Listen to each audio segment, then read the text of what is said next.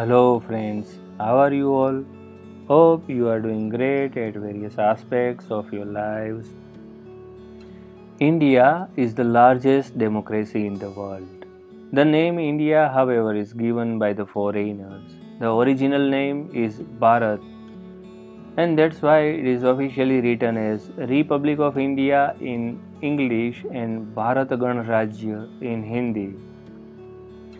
The name Bharat is a tribute to the great king Bharat from the Chandravansh clan.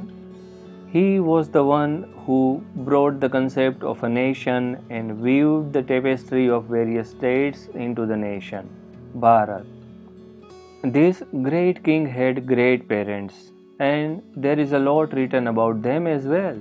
His mother Shakuntala was the daughter of sage Vishwamitra the first and only known Brahmin Brahmarshi, and celestial nymph Menaka, raised by sage Kanva. His father Dushyant or Dushyanta was a great king of Hastinapur who was a fantastic administrator and a ferocious warrior.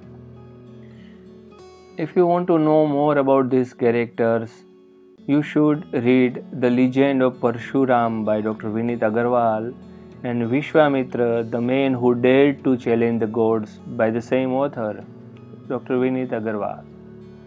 The stories are related to Mahabharat or Mahabharata as it was Bharat whose descendants fought the great war of Mahabharat against each other. Today, however, let us talk about the epic love story of Shakuntala and Dushyant explored by author Ashok Kumar Banker in the form of a short story.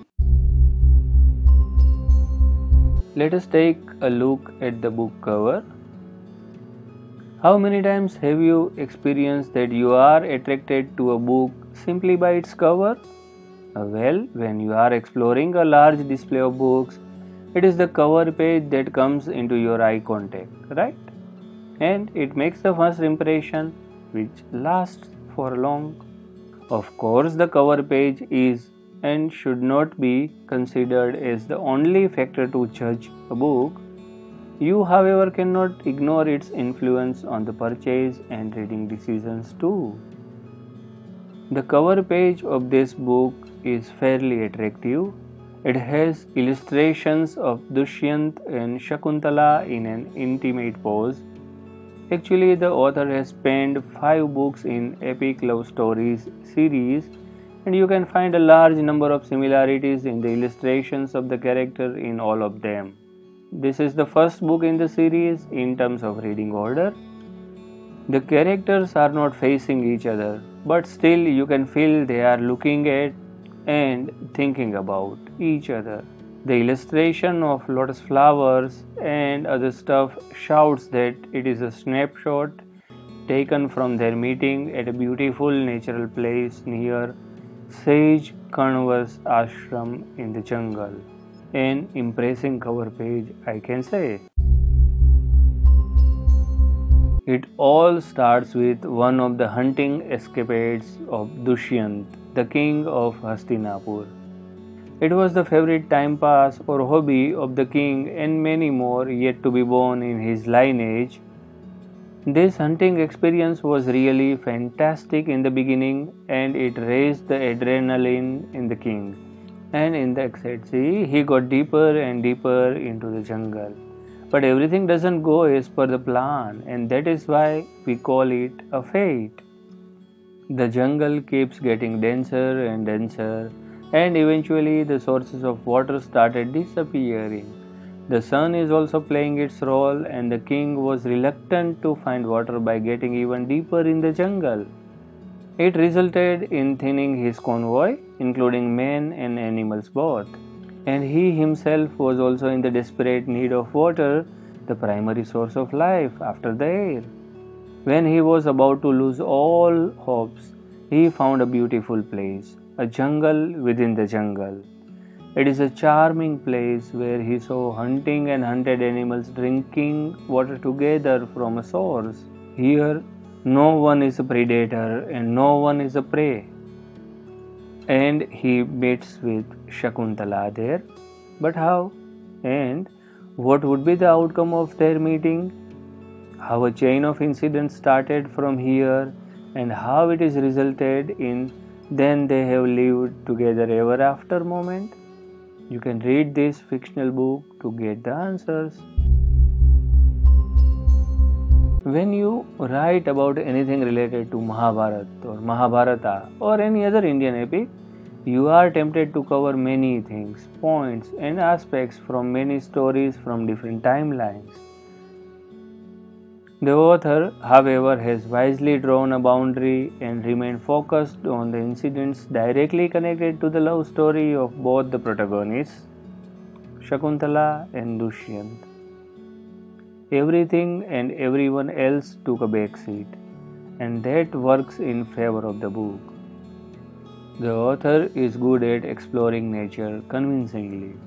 In this short ebook, he shows both the sides of nature the beauty and the anger. No, there is no natural calamities explored in the book. But whatever happened in the jungle with the king and his convoy is something very similar we are experiencing slowly in the current time, and possibly a harsh future is waiting for us if we don't understand now. Anyway, let us stick to the book and let me share the lines I found really fascinating when it comes to showing the anger of the jungle. The forest had its revenge on the invading force. The river beds were parched, the ponds dry. Not a drop of water was to be found for miles and miles. Search as they may, they could find no trace of water running or still. Surely the animals must take their thirst somehow. But the animals could not speak, nor did the forest yield its secret. The very idea of considering the forest as a character is amazing. For a storyteller, it is always a challenge to explore the attributes of a character. On a cinema or TV screen, it is easy to convey such a thing but representing them using words is definitely a tough thing. Ashok Banker, the author, explores the persona of the male protagonist through nice lines like His enemies feared him enough to show great respect and avoid confrontation.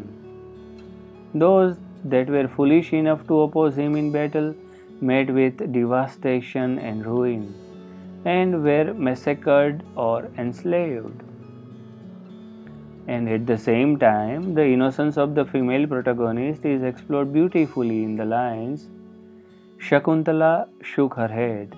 I do not know of this Gandharva marriage. I am unaware of such matters.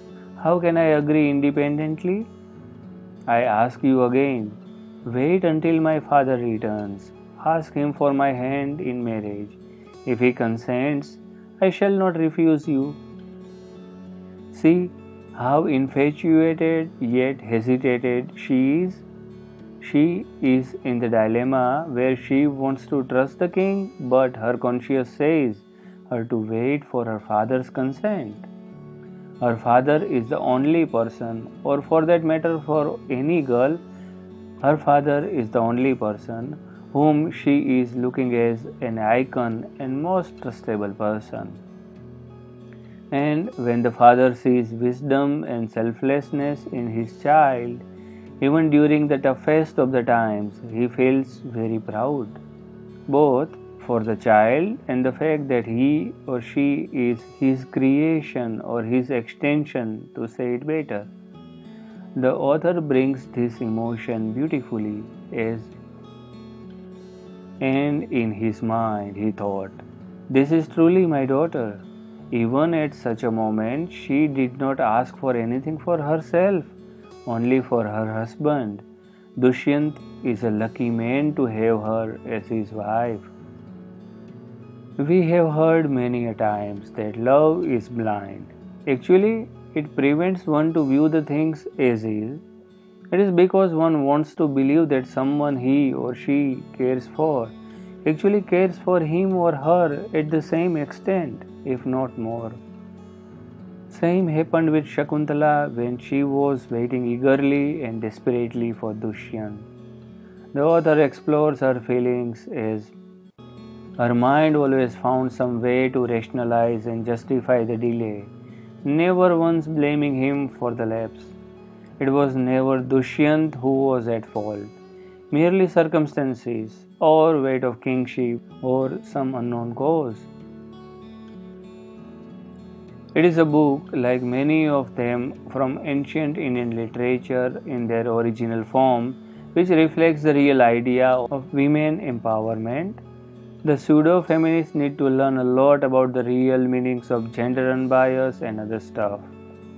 Shakuntala was an empowered woman. Of course, she grew up under the wings of sage Kanva and she has the worthy bloodline, but it is her own conviction, dedication, intelligence, commitment, and wisdom that makes her so. So, I will suggest you not to miss a single word uttered by her in the court of Hastinapur. When she argued for dharma and other stuff, her words are simple yet loaded. For example, not for nothing is Yama, Lord of Dharma as well as death. Also, the author brilliantly explains her position in the court she was an island of dharma in an ocean of injustice. I like the following segments as well. The swan, on the other hand, seeks to separate milk from water to drink it. Similarly, the wise seeks words of wisdom and quality when listening to other people speak. They ignore bad or ignoble words and phrases and pluck out only for good separating them from the rest like wheat from the chaff.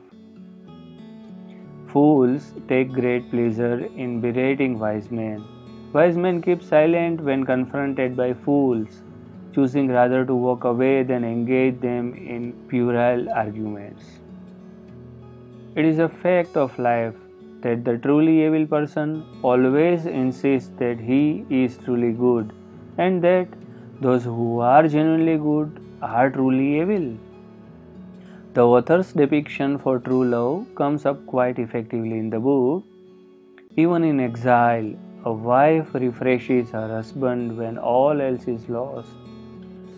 And yes, the way the circumstances force a person to change in entirety is mentioned in simple words like, Thus did kingship change men from flesh and blood to iron and gold, with hearts of steel. If I had to choose only one line from the book that is philosophical yet realistic, I would go for the honest person is always predictable, for he or she will always do what is right. So, by now, you must have got an idea about the quality of writing in the book. The characters are well defined and gradually they show different layers. Some readers may think the author has tried to favor Dushyant by giving logical reasons and enabling him to justify what he did. The book and all of the five books in the series are filled in with Shringar Ras. Of course, the author keeps a fine line and never let it be erotica, but consent is required to read it. Love stories are meant to be explored by the mature, especially mentally, people anyway. I bought it during a book promotion and thus it is the best value for money for me and I will suggest you to look for various offers. By the way, we regularly share it on our social media handles as well. So follow us on social media and probably you will find the best time to purchase it. So, what is the conclusion? Overall, it is a swift read that takes you to the journey of ancient times. If you already know, and you must, the story of Dushyant and Shakuntala, then also you will love exploring this version. Thinker Thinkerviews rating around 7.5 to 8 stars out of 10. So, have you already read the book? Are you planning to read it? What do you think about this book review? Do you find it helpful in deciding whether to go for the book or not? Please do share your genuine remarks via comments below.